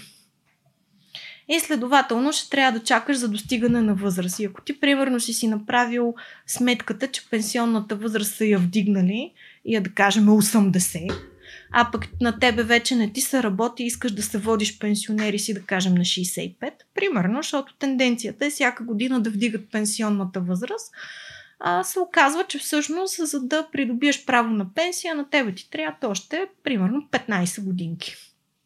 Супер. Което е супер, нали, в кавички. Много яко. Всеки иска по-дълго време да работи. Да, от тази гледна точка трябва да се внимава с тия неща, и човек, когато прави нещо, не трябва да го прави с поглед в тавана, а трябва да го прави все пак с някакво стратегическо мислене за в бъдещето. И да, емоционалното решение може да е много лесно ЕООД, ама не винаги това е окей, защото после това ЕООД може да се окаже, че ще си го биеш в главата години наред и ще се чудиш какво да го правиш. Рядко хората купуват съществуващи стари фирми, защото разходите по регистрация не са кой знае колко големи и няма нужда да рискуват. А какви са рисковете, като купуваш стара фирма? Може да има мизерии в счетоводството, за които ти да не знаеш. И както аз обичам да казвам, един запис на заповед, стар, без изтекла давност, е достатъчен. Това означава, че управителя на фирмата подписва един запис на заповед на Пенчо, че му дължи 300 000 лева. Ти купуваш фирмата, Пенчо идва и ти го предявява. И ти му дължиш 300 000 лева. Няма как да го провериш в регистъра за особените залози, няма как да го провериш в счетоводната документация, няма как да го провериш никъде, защото записа на заповед всъщност никъде не се вписва. Добре, а нека да кажем плюсовете на това, защото сега сола... Да, плюсовете на това са следните. Така, значи по принцип за мене, аз съм си го направила като сметка, няма смисъл да регистрираш фирма, без месечният ти доход да е достигнал или да е надхвърлил 3000 лева. За какво говоря? Всяко лице, и тук не говоря за физическо, юридическо и така нататък, говоря въобще за лица, може да е фирма, може да е човек. Всяко лице при доход над 50 000 за 12 месеца назад, без значение дали са в една календарна година или не. Тоест, ако получи доходи равни или надвишаващи 50 000, трябва да се регистрира по ДДС. Ако ти получаваш доходи от чужбина и не можеш да докажеш място на стопанска дейност в България, си минава за място на изпълнение в чужбина, имаш задължение за регистрация по член 97а. Ако успяваш да си докараш някакъв приличен месечен доход около 3-4 хиляди, физическо лице по ДДС е много гадно, защото това означава, че ти като физическо лице за този данък отговаряш с цялото си имущество, защото си неограничено отговорен. ЕОД-то е ограничено отговорно, или ООД-то съответно, до размера на капитала. Съответно, ако вие сте няколко дизайнера с различни доходи, вместо да сте 3 свободни професии, да плащате 3 вида осигуровки и така нататък, можете да се комбинирате. Единият да се осигурява като управител, другите да са работещи съдружници и съответно доходите от чужбина с тях да си ги взимате, да си ги делите там по някакъв начин, по който сте се разбрали, като междувременно имате споделени разходи за счетоводство. И съответно за едно ЕОД разходите ще са много по-малко, т.е. за едно ООД разходите ще са много по-малко, отколкото за 3 ЕОД-та. Защото това са 3 дружества. И ако вие се разбирате помежду си, без да си мешате бизнес интересите, можете наистина да си направите споделени разходи за счетоводство. Съответно, едно юридическо лице може да спре дейност и да откриете ново. Ако решите, че нещо вътре не е съвсем окей, или че вие не се разбирате помежду си и не искате вече да работите заедно, съжалявам. и че не искате вече да работите заедно, докато, примерно, физическо лице по ДДС първо трябва да си наеме счетоводител, да си подава справките, декларации по ДДС с доходите, да си внася ежемесечно ДДС-то. ДДС справките се подават между 1 и 14 число на месеца за предходния месец, което значи, че данъка е дължим от момента на деклариране, на 15 трябва да си го внесъл. Това е ежемесечен ангажимент. Съответно, ако ти нямаш регистрация като физическо лице, трепериш всеки договор, който подпишеш, те ли те регистрира по ДДС или не, ограничен си с кои контрагенти да работиш и с кои не. И тук въобще не визирам дали си свободна професия или си физическо лице на граждански договор. Между физическо лице на ДДС и ООД, ЕООД, което трябва да се регистрира, т.е. един човек. Ако е сам човек, ако са много, трима да кажем, е окей, защото наистина могат да си разделят някакви разходи. Да, според мен е по-окей, ако размера на дохода ти е над... Първо, ако ти си физическо лице, което получава някакви доходи, трябва да му се води регулярно счетоводство и да му се превеждат осигуровки. Изключвам хипотезата на ДДС.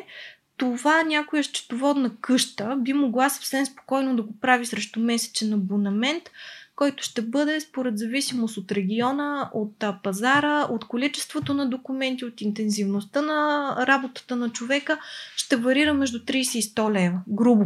Mm-hmm. Нали, това е средният ценови клас, като той е среден, но не само за София. Средният за София е между 50 и 100. Да кажем, в по-малки населени места, където пазара е по-евтини, цените са по-надолу, може би ще е между от 30 до към 50-70 лева, предполагам.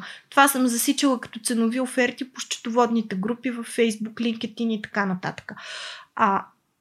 Съответно, ако имаш фирма и искаш качествено счетоводство, без значение дали си в София или извън София, ако тя не е регистрирана по ДДС, може да се готвиш за сума между 100 и 200 лева минимум. И то пак зависи колко документа представяш на месец в счетоводството. Обвързано с броя фактури. Обвързано е с броя фактури, броя договори, броя плащания, наличието или не на служители, наличието или не на касов апарат, наличието или не на регистрация по ДДС, броя банкови сметки и всичко останало. Защото това формира обема на работа, който трябва да седне един счетоводител и да свърши. Тук трябва да кажа, че физическите лица по граждански договори, както и фрилансерите, те си получават парите, издават сметка за изплатени суми, наклона на черта фактура, ако е фрилансер. Ако е физическо лице, това е гражданския му договор, който съответно и разписка, която удостоверява получаването на парите, ако не са влезли по банков път. С касови апарати и подобни формалности не се занимавате.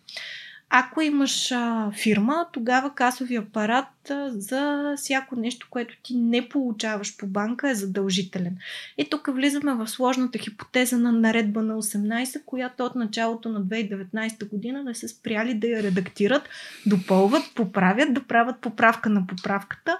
И в момента даже и в отдел методология на Дундуков 52 в НАП не могат да кажат кои случаи изискват издаване на касова бележка и кои не. Те даже искаха по сергиите, по такива, като продават мартеници. И дали трябва да имаш супто или не. И бяхме стигнали до някаква пълна идиотия, която връща бизнеса в каменната ера, че ако случайно имаш някакъв софтуерен продукт на някаква форма на компютър, било той таблет, и това ти се намира в търговския обект, значи си длъжен да имаш супто. Ако такова нещо няма, не си длъжен да имаш супто. Какво е супто? Това е система за управление на продажби и подобни и съответно, за щастие това нещо не го приеха, но то влезна в наредбата, но те я отложиха и не влезна в сила.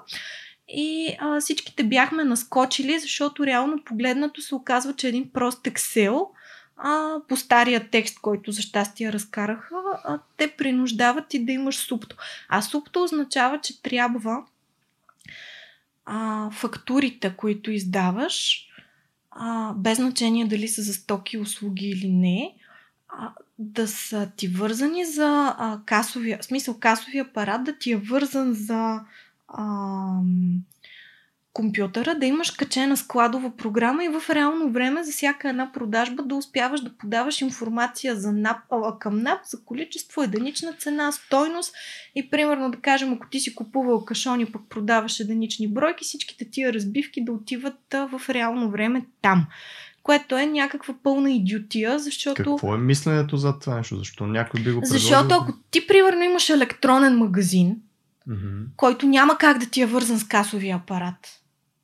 А тук говорим за някакво тотално безумие. Айде сега да се качиме на Витоша, примерно, mm-hmm. където една буря може да трае по една седмица и връзката с електронната връзка, която е там между метеорологичната станция и НАП прекъсва често заради лошите метеорологични условия. Ако ти трябва на секундата да издадеш касова бележка, заради това, че си напълни траците с гориво и съответно интернет връзката е прекъснала и не можеш да подадеш в НАП в реално време информация, какво правим? Тук недомислията и бисерите са брутални. Много сме се шикували с тая наредба по счетоводните форуми и групи, но като цяло да се надяваме, че текстовете ще ги изчистят и ще ги поправят както трябва, така че бизнесът да не е в тупик. НАП разсъждава така. Има банкови преводи, има и трансфери, които не са банкови. Mm-hmm. И когато трансферът не е банков, има лицензирани доставчици на услуги. В случая това може да са примерно такива, които са с лиценз за наложени платежи. В тези случаи не е нужно да издаваш касова бележка. Ако обаче получаваш някакви електронни пари, примерно EasyPay, примерно да кажем Skrill или нещо друго подобно, тогава ти изискват касова бележка.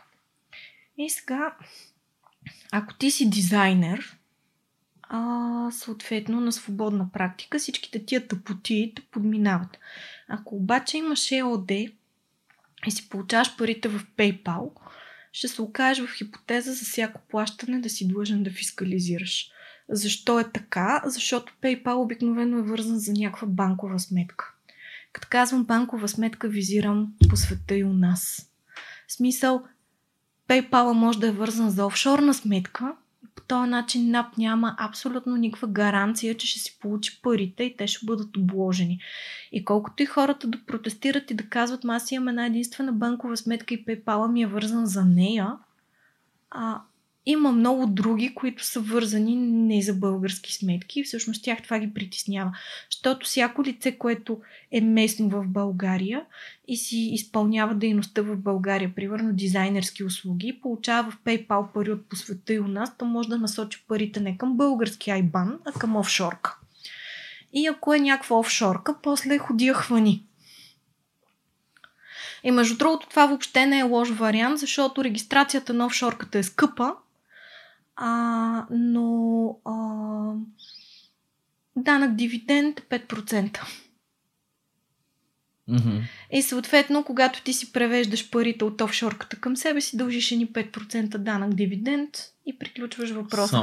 Всъщност от офшорката може да издадеш съвсем нормална фактура и да подминеш цялото европейско законодателство, свързано с всякакви формалности.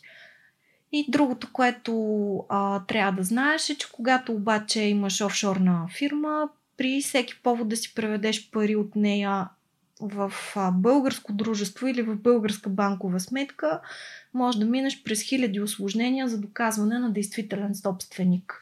Това означава, че периодично трябва да си вадиш актуални състояния, документи за собственост, апостили и така нататък, mm-hmm. което е един вид бюрокрация. Но има хора, които го правят. Но доста, еди 10% си ги спестяваш данък доход.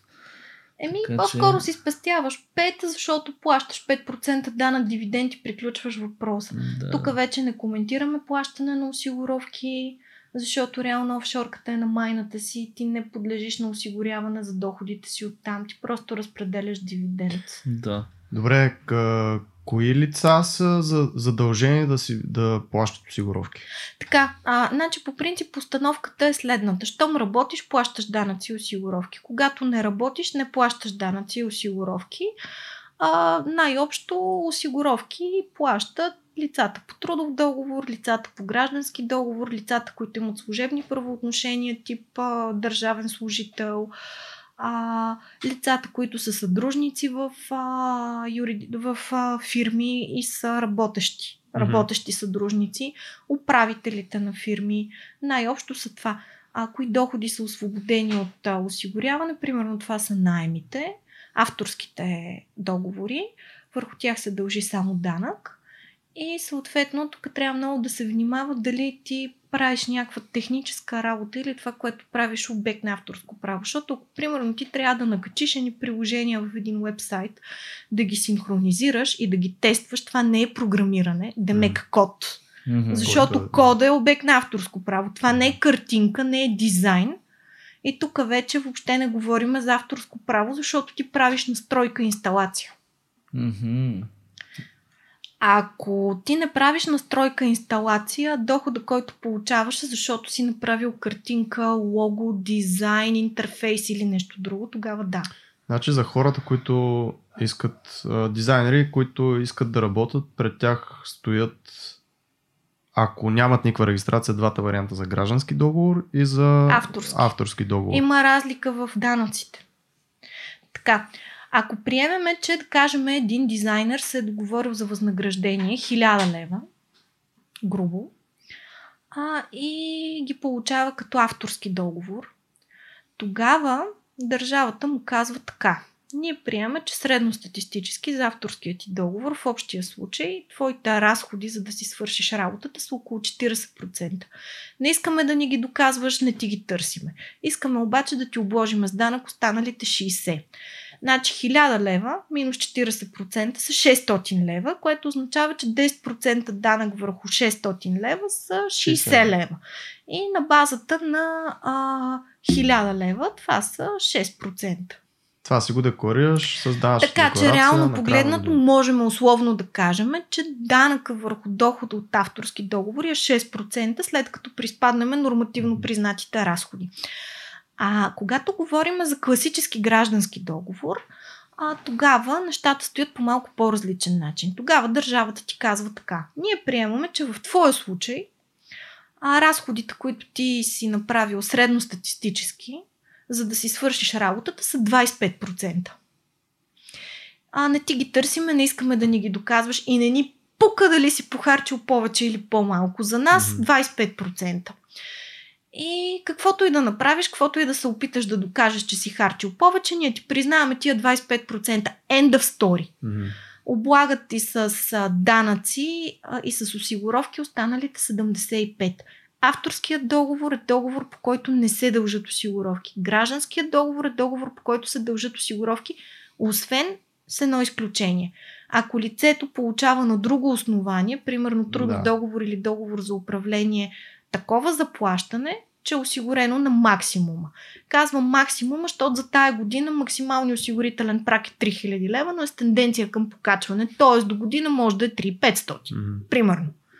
И ние няма как да предвидим това. И съответно, ако лицето получава такова заплащане по трудов договор, примерно, което е на максималния осигурителен прак, тогава каквото и да му платят по граждански договор, върху него ще се дължи само данък след приспадане на нормативно признатия разход. Ясно. Значи в случая е по-добрия вариант авторски договор, за който ни слуша. Така, значи когато човек се колебае дали договора му е авторски или граждански, според мен е хубаво да си отвори Закона за авторското право и сродните му права и да провери дали това, което прави, точно влиза вътре. Аз мисля, че може би, не всички, но много по-голямата част от които ни слушат, правят точно това нещо, защото ние правим дизайни, картинки, не сме тестъри, както ти каза. Ние произвеждаме нещо от нищо. Създаваме нещо, което подлежи на авторство. Което означава, че е най-добре да работите с авторски договори, ако считате, че не искате да плащате осигуровки. Като аз тук съм чувала две мнения, всеки ще си прецени кое е по-правилното за него. Ако вие сте свободна професия, тогава влизате във втората хипотеза. 25% нормативно признати разходи, осигуряване и данък. А ако, примерно, вие не сте се регистрирали като свободна професия, можете съвсем спокойно да работите на базата на авторски договори. Ако обаче имате регистрация като свободна професия и там са написани някакви неща и имате авторски договор, има една усложнена хипотеза. Ако вие издадете фактура, това означава, че този доход ви се числи към свободната професия. Ако вие си подпишете авторски договор, тогава ви се числи просто като авторски договор и ви се изключва от доходите на свободната професия. Това ви влиза в оборота за ДДС, ако случайно подлежите на регистрация, но не ви влиза в осигурителния доход. Отделно от това, ако вие сте свободна професия дизайнер и авторския ви договор е за дизайн, можете да получите едно много брутално отяждане от НАП. Дали случайно върху този договор, който според тях е трябвало да бъде с друг код, е трябвало да си платите осигуровките или не. Защото платеца на дохода ви издава, примерно, там сметката за изплатени суми и хонорар, сметката, в която посочва кода, но в случая, че вашата свободна професия идеално съвпада като код на икономическа дейност с това, което вие имате като граждански авторски договор, тогава вече нещата са спорни. И всъщност в случая повечето хора за по-сигурно си удържат 25% нормативно признат разход и облагат дохода с осигуровка, за да го няма този спор. И тук вече говорим не толкова за дали правилно е отчетено или не, а данъчния, който ви проверява, ако се стигне до такъв момент, как ще го третира и в какво настроение. Защото тук закона не е ясен и може да бъде интерпретиран на кой както му е кеф. Човека с власт е данъчния, който ви проверява и цялата тежест да докажете дали сте прав или не е във ваш ущърб. Тъй като когато говорим за административно и данъчно производство, всъщност там вие сте под ударите, вие сте виновен до доказване на противното. Ако те твърдят, че вие имате вина, вие твърдите, че нямате вина, трябва да докажете, че нямате. Иначе си поемате последиците под формата на данъци, евентуално глоби за грешно деклариране и лихви. Да, значи аз искам да се опитам да го обобща между това цялото нещо. Ако видя дали съм прав, значи ако примерно сме абсолютно излизаме от университета, нямаме хакабер, почваме да работиме, най-добре е или по авторски договор, или вече трудовия малко по-осложнената му форма, ако можем там да се включиме. СОЛА, т.е. самоосигуряващото се лице е добре, защото издаваме фактури вече. Да. И т.е. ние можем фирма, евентуално по-голяма, която иска да ни наеме, да им дадем фактури, иначе рискуваме да си прекъсваме взаимоотношенията с тях или просто да не се случи сделката. Да. И вече имаме ЕОД и ООД, където трябва да имаме по-голям доход и е смислено, когато е ООД, да сме няколко човека, примерно, които да си делиме разхода и съответно да оперираме като юридическо лице или като фирма и да хващаме евентуално още по-големи клиенти и така нататък. Аз само един въпрос имам да задам. Да. ЕОД-то, идеята е, понеже разликата между сол, хорчка, добре, аз защо трябва да си, примерно ако съм самоосигуряващо се лице, защо трябва да направя ЕОД?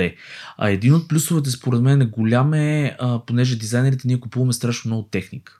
Именно. И това може би е голям плюс. Когато ти забият 25% нормативно признат разход, ти не можеш да мръднеш от тях. Това се нарича необорима презумпция. В смисъл, това е нещо, което просто закона е приел, че е вярно и няма мърдане. Когато имаш фирма, реално ти доказваш абсолютно всеки един разход, който си направил. И, примерно, да кажем, ти можеш да си купуваш скъпа техника, екрани с висока резолюция, таблети, на които да си тестваш картинките, как ще изглеждат, защото обикновено това нещо ще се гледа от много потребители. Ще се гледа от стар телефон, от нов телефон, от смартфон нисък клас, от смартфон висок клас, с различни резолюции, различно качество, различни монитори стари, нови, различни браузери стари, нови. И цялото това нещо, ако ти работиш с лицензиран софтуер, може да се окаже, че струва мамата, баба, дядо, братовчедите и техните деца, а пък в същото време на тебе НАП ти казва, признаваме ти 25%. И това означава, че те чарджат с осигуровка до 3000 лева, каквото и да си декларирал като осигурителен праг, поради простата причина, че в края на годината те ти взимат целия доход, който си получил и декларирал, делят на 12 и като делят на 12 средномесечно, каквото се получи. И ти, примерно, като машинка си превеждал всеки месец на 1000 лева, на 1000 лева, на 1000 лева, да, ама се оказва, че средномесечният доход ти е 5000 лева и те ти казват, айде до максималния осигурителен прак, допълни си осигуровката. Понеже 5000 по 12 е повече от 50 000, айде са плати си и ДДС-то върху над 50 хиляди прага и за късна регистрация могат да ти направят проблем, ако не си се усетил на време. Затова хора, които получават над 3000 лева месечен доход, то най-вероятно е в някакви диапазони, разлики, не е всеки месец еднакво и така нататък. Аз ги съветвам да си отворят една екселска табличка, най-проста, и започват, примерно да кажем, март месец 2020 година. Хикс пари. Април месец 2020 година. Хикс пари. И след което, като стигна до 12-тия месец, който трябва да е февруари месец 2021, реално теглят чертата и гледат какъв им е дохода след всеки месец. И ако видят, че приближават примерно 50 хиляди, е хубаво да отворят фирма. Ако видят, да кажем, че дохода им е 30 на 40 хиляди, значи няма смисъл. Тук изключвам хипотезата за там специалната регистрация, говоря за достигане на прага 50 хиляди. И вече, когато влезнеш в 13-тия месец, триеш първия. И отново долу си удреш тотал. И така всеки месец, когато си кумулираш доходите, ти виждаш дали се приближаваш към 50 хиляди и къде се намираш. И съответно, по този начин ти имаш много точна представа, подлежиш ли на регистрация по ДДС или не. Ако ти си юридическо лице, в смисъл фирма, тогава това нещо го следи твоят счетоводител и ти казва, наближаваш прага на регистрация, имай го предвид и ти вече знаеш, че, да кажем, има шанс да се регистрираш по ДДС или не. Много хора ще реагират настъпено и ще кажат, аз съм физическо лице, какво ДДС, какви 5 лева, а тук ще кажат, че законът за ДДС не прави разлика между фирма и физическо лице, той оперира с лица и следователно, щом някакъв субект, фирма, юридическо лице с нестопанска цел, физическо лице или нещо друго има, примерно ДЗЗД, това са консорциуми по ЗЗД. Щом имат доходи, които са равни или надвишават 50 хиляди, значи се подлежат на регистрация там и въобще няма коментар по темата. След което 1/6 от всичките ти доходи влизат в държавния бюджет като ДДС и това е ежемесечно. И ти всеки месец си длъжен да го декларираш. Ако ти е кеф, това си е твое задължение, ако не го правиш, подлежиш на санкции. Но като фирма можеш да регистрираш разход, ако си купуваш и техника. Точно. Пак, като фирма можеш да регистрираш всичките си разходи. Значи осигуровките, ако ти получаваш заплата, не си самоосигуряващо се лице, са разход. Заплатата ти е разход. Техниката, която плащаш, ти е разход. Наемите са ти е разход. Всичко ти е разход. Като за разходите трябва да се кажат две неща, че има два вида разходи. Такива, които влизат на разход веднага, и такива, които влизат на разход постепенно, според зависимост от стойностния праг. Примерно, ако аз си купа компютър за 5000 лева, по счетоводни стандарти дълготрайните материални активи са от 700 лева нагоре. Това означава, че аз няма да си го взема на разход веднага, по метода на амортизацията следващите 2 години. В общия случай са 2, 5 или 10. Всъщност не са 10. 2, 5 или там недвижимите имоти са с 25 години период на амортизация. Както и да е, няма значение. Мога да си признавам разхода на части. Тук логиката каква е, защото много хора се объркват за амортизациите. Това, че ти си похарчил пари и си купил нещо, не винаги е разход. В общия случай ти обръщаш едно свое имущество пари в едно друго свое имущество предмет или услуга. Ако е услуга, ти я изконсумираш и в момента, в който тая услуга е извършена за тебе, вече тя е разход. А в момента, в който обаче купиш някакво имущество, се приема, че ти или го влагаш някакво производство, примерно боички за рисунка или четки за рисунка, те са си направо консуматив. Или другия вариант е, ти го ползваш и то просто старее.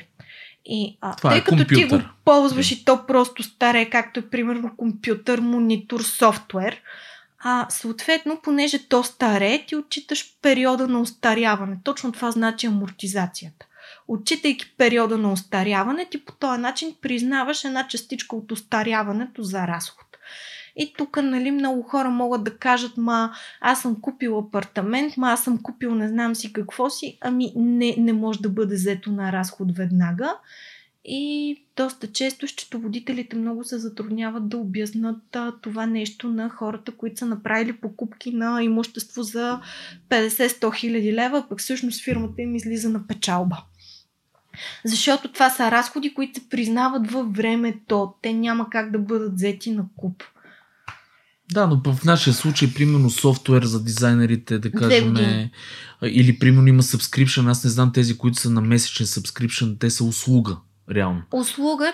Услуга си я взимаш на разход. Си е директно, да. Примерно ползваме Adobe Cloud. Тоест е услуга, която ние на края на месеца отчетоваме като разход и ние не плащаме данък печалба на това нещо. Нали така? Не. Само когато имаш нещо, което старе, ти си признаваш разхода във времето, което означава, че в този период ти ще имаш по-мъничък разход, че платиш по-висока печалба. Но в следващ период, в който ти не си направил този разход, продължаваш да отчиташ остатъчната му стойност като разход и намаляваш по този начин размера на данък печалба. Тоест в единия период данъкът ти печалба е малко по-висок, но ти в следващия компенсираш в посока надолу, защото си признал част от тония разход, който си направил преди време. Добре, аз мисля, че сме към края на разговора вече и беше малко такъв напълнен с санкции, с някакви неща, които малко плашат хората. Може ли просто да внесеме някаква позитивна нотка накрая и да кажем, примерно, че има нива на това нещо и зависи колко иска човек да бъде изряден, защото ние говорим за най-най-най-добрия случай и нали, има до него някакви степени. Сега, за мен лично, тъй като нямаме как да обхванем всеки конкретен случай, аз бих посъветвала горещо хората, които смятат, че искат да си имат бели доходи, избелени доходи, да не правят разни сивички неща, просто да се консултират с адекватен счетоводител. Наблягам на адекватен, защото за мен лично има, както във всяка професия, добри примери и лоши примери. Как може да се подбере адекватен счетоводител? Първото нещо, което е гаранция, това е, ако да кажем, говорим за счетоводна къща, която е на пазара поне от 10 години.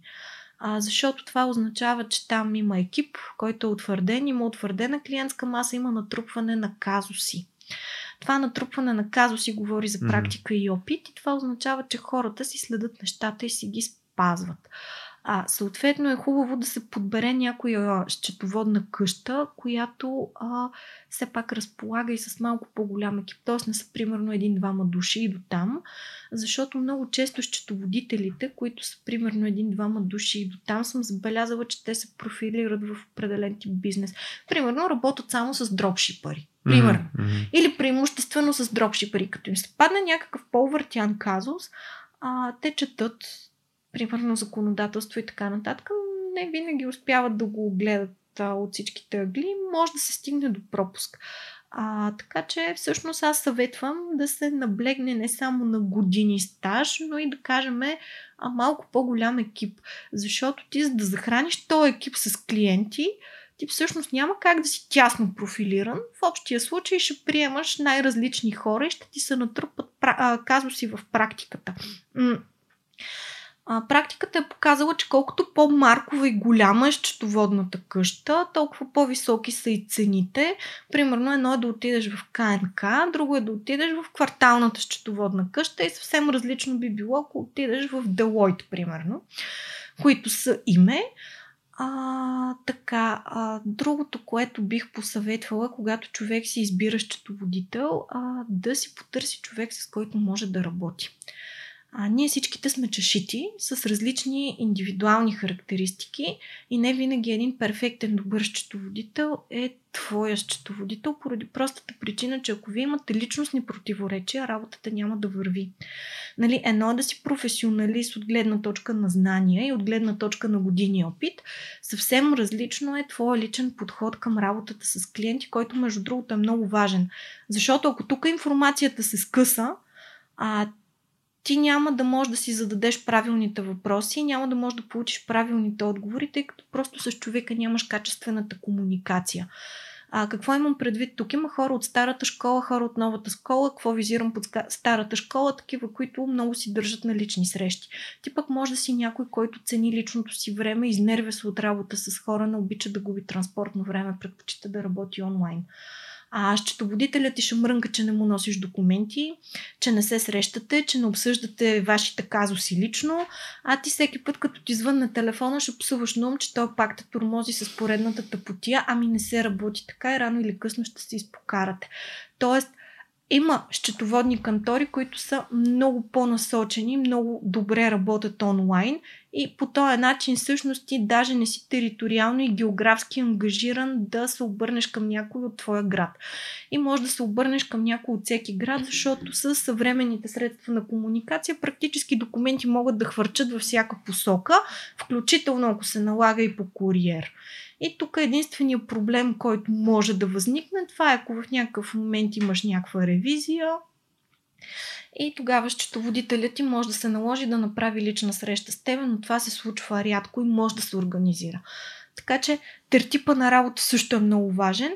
И последното нещо, което мога да кажа за добрия счетоводител, това е човек, който не спира да чете.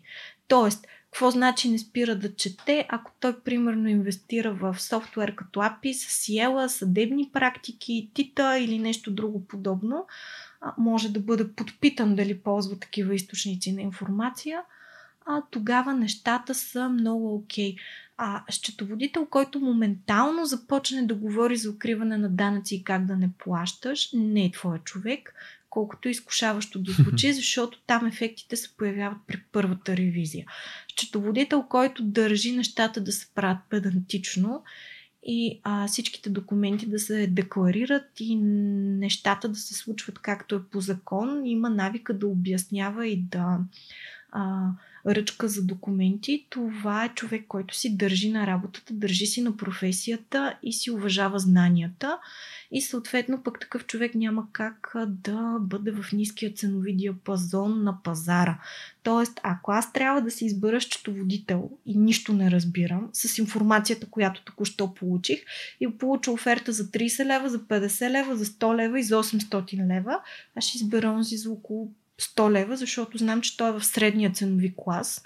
Цената му няма да е надута и естествено ще направя разговори с него, за да се ориентирам дали има екип, дали се работи, дали си пасваме като темперамент и като всичко останало, защото това е много важно. И дали въобще можем да се сработиме, тъй като цената не е определяща. За съжаление, когато говорим за счетоводство, ефектите от скапаната работа лъсват при първата ревизия, а тя може да е много дълго време напред. Добре, а лесно ли се сменят счетоводители? Тоест ти казваш да си намериме правилния, а не винаги става от първия път, а вече се дават едни такива достъпи до твои там сметки и разни такива неща в НАП. Много е просто си прекратяваш договора. А какво става с документите, които той събира от счетоводителя, фактури? Че тук ще направя една важна вметка и тя е, че според мен в края на всяка календарна година ти трябва да си взимаш документите при себе си.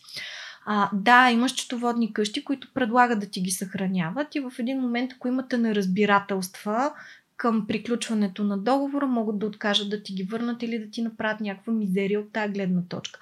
Много хора реагират емоционално. Ти защо ме смениш? Примерно. И като те попитат ти защо ме сменяш, почват някакви глупости. Ще ти дам хартияни разпечатки, няма да ти дам нещата на диск. Или ще ти ги дам на диск, няма да ти ги дам на хартия, пък ти си търси някой, който да ти синхронизира софтуера и да ти направи екстракт на програмата. Новият ти счетоводител трябва да търси демо-версия на тая програма, за да може да ти разчете информацията и да я прехвърли към своята собствена база данни. Там насетне е някакъв мармадан. Така че моят съвет е на годишна база човек да си прибира документите, ако в счетоводството въобще оставил някакви оригинали. Хубаво е да си пази копия на всичко, което има или да представя в счетоводството копия, пък оригиналите да си съдат при него. да си изисква на всяка месечна, тримесечна, шестмесечна, годишна база или там, както сте се разбрали с вашата счетоводна къща, да си изисква някакви справки. Под някакви справки аз какво имам предвид? За много хора счетоводната документация е тъмна Индия. Моя съвет е, когато си намерите счетоводна къща, е да се опитвате да разбирате какво има в тия справки.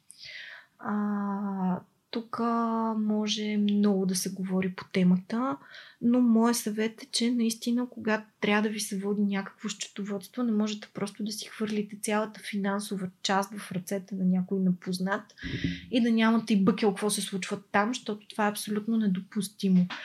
Цялата икономическа информация се съдържа в счетоводството и ако ви искате да имате наблюдение върху вашата дейност, дали е на печалба, дали е на загуба, дали вашата единица изразходено време отговаря на пазарните ви цени, дали по някакъв начин това, което ви плащат, не е твърде малко за разходите, които правите.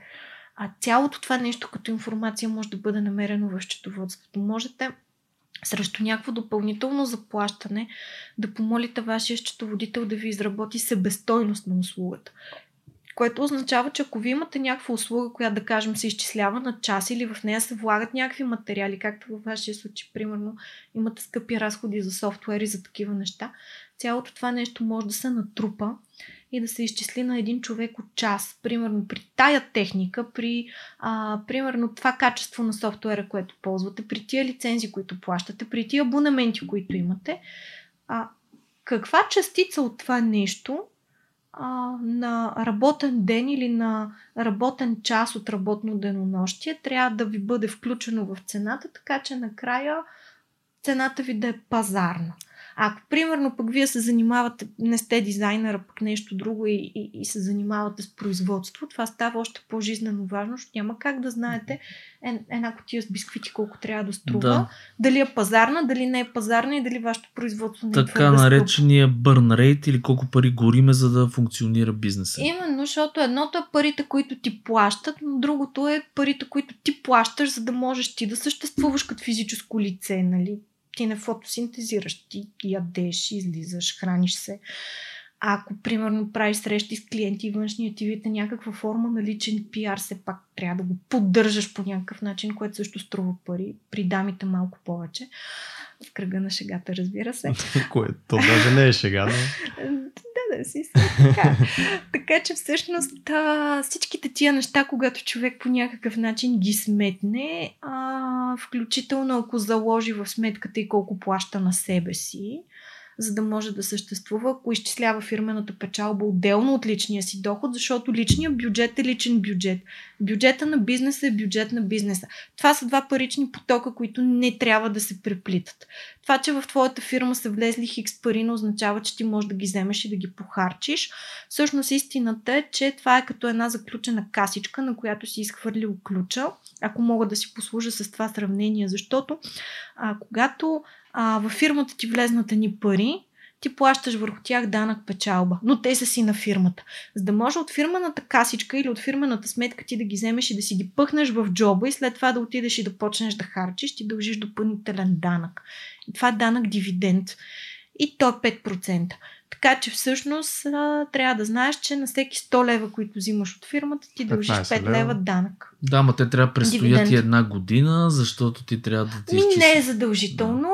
Това нещо се нарича скрито разпределяне на дивиденти и се отчита в счетоводството последния начин. Първо счетоводителя казва, че собственика е взел едни пари. След това, че собственика тия пари ги е похарчил, това не е разход свързан с дейността и се облага с 10% данък. Демек ти дали ще ги отчетеш към печалбата или ще ги обложиш с 10% като данък не е свързан с дейността, е след тая, защото всъщност твоя разход за данък е 10%.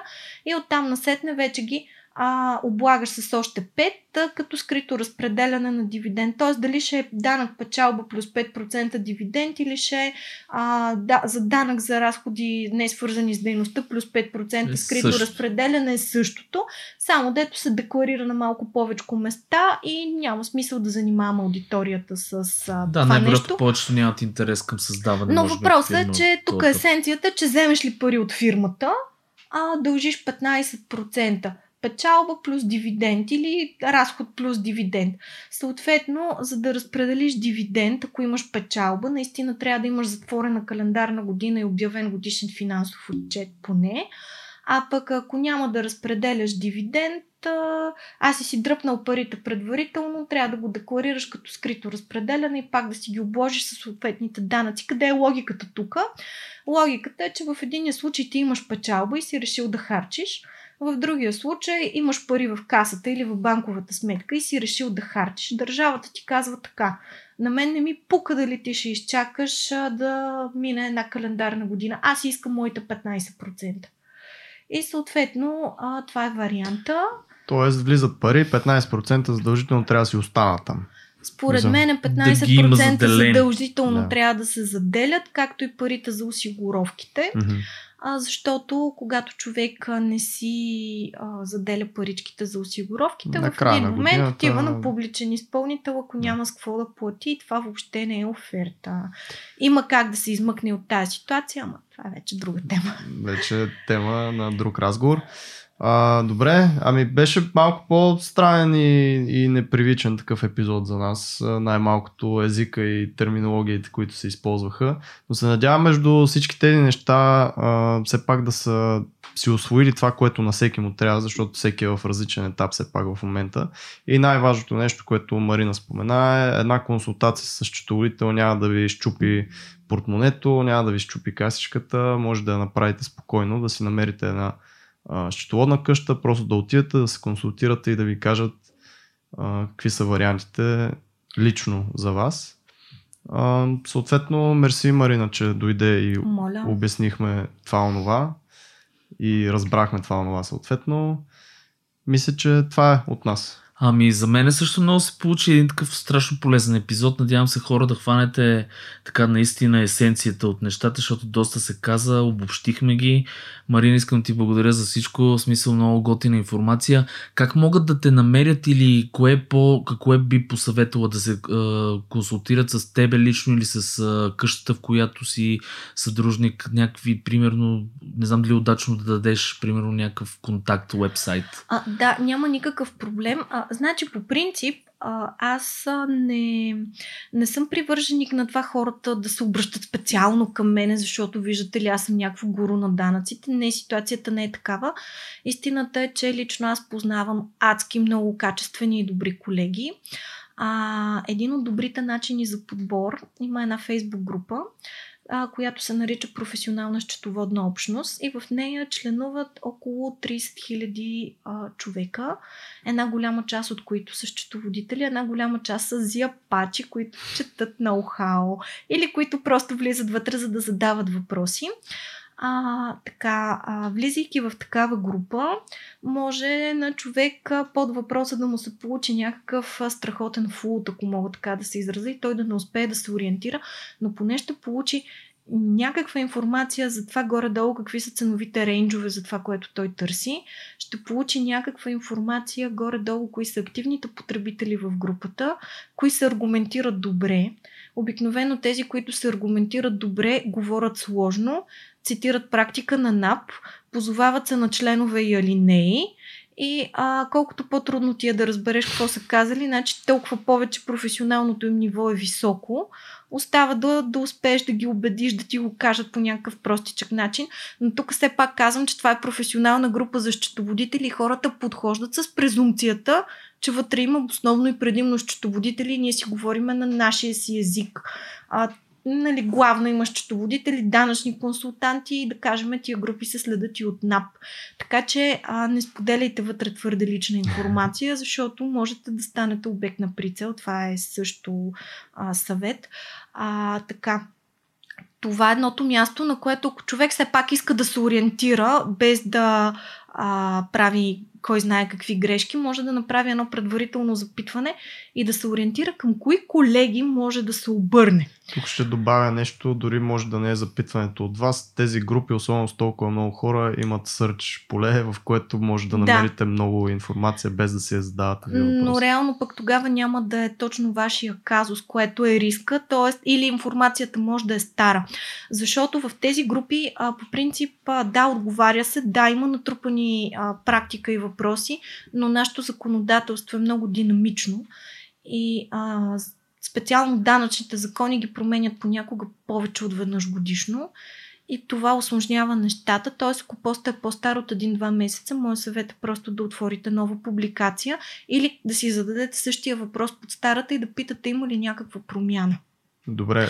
Това е едното. Другото е, че мене лично, ако някой реши да ме потърси, аз във Фейсбук отговарям, там съм Марина Мучакова, а пък моя работодател съответно счетоводната къща, в която аз съм управляващ съдружник, е Веста Консулт, излиза при търсене в Google и в личния си профил във Фейсбук, както и в LinkedIn, съм дала линк към нея и освен това съм администратор на една от най-големите групи за бизнес в България. Казва се Предприемачи в България. Мисля, че е третата по големина след групата на Стоян Василев, клуб на предприемачите и след старта БГ на Росен Генчев, така че всъщност при мене обаче има доста силна цензура, глупости не търпа, вицове в групата няма, фокусът е стабилен. Внимавайте с меметата, хора, няма гифове, няма мемета. Абсолютно няма никакви гифове, няма никакви мемета и пак споделям там доста информация относно данъци, данъчни промени, кога, какво, що, как... И се радвам на около 1600-1700 хора, подбрани, които се занимават с бизнес и са подбрани. Смисъл такъв, лонабита почти няма. Има основно фрилансери, собственици на ЕООД-та, собственици на малък и среден бизнес и така. Там, всякакви форми на сиви въпроси и как да откраднем от държавата и да не си декларираме данъците се трият, защото групата не е бандитска, е наистина сериозна. Страхотно. Значи хора... Има линкове от епизодите. Ако все пак не сте запомнили за всички тези за Веста Консулт, за групите, ще ги намерите под епизода. Абсолютно. Много ти благодаря отново. Чао от мен. Чао и от мен. До скоро.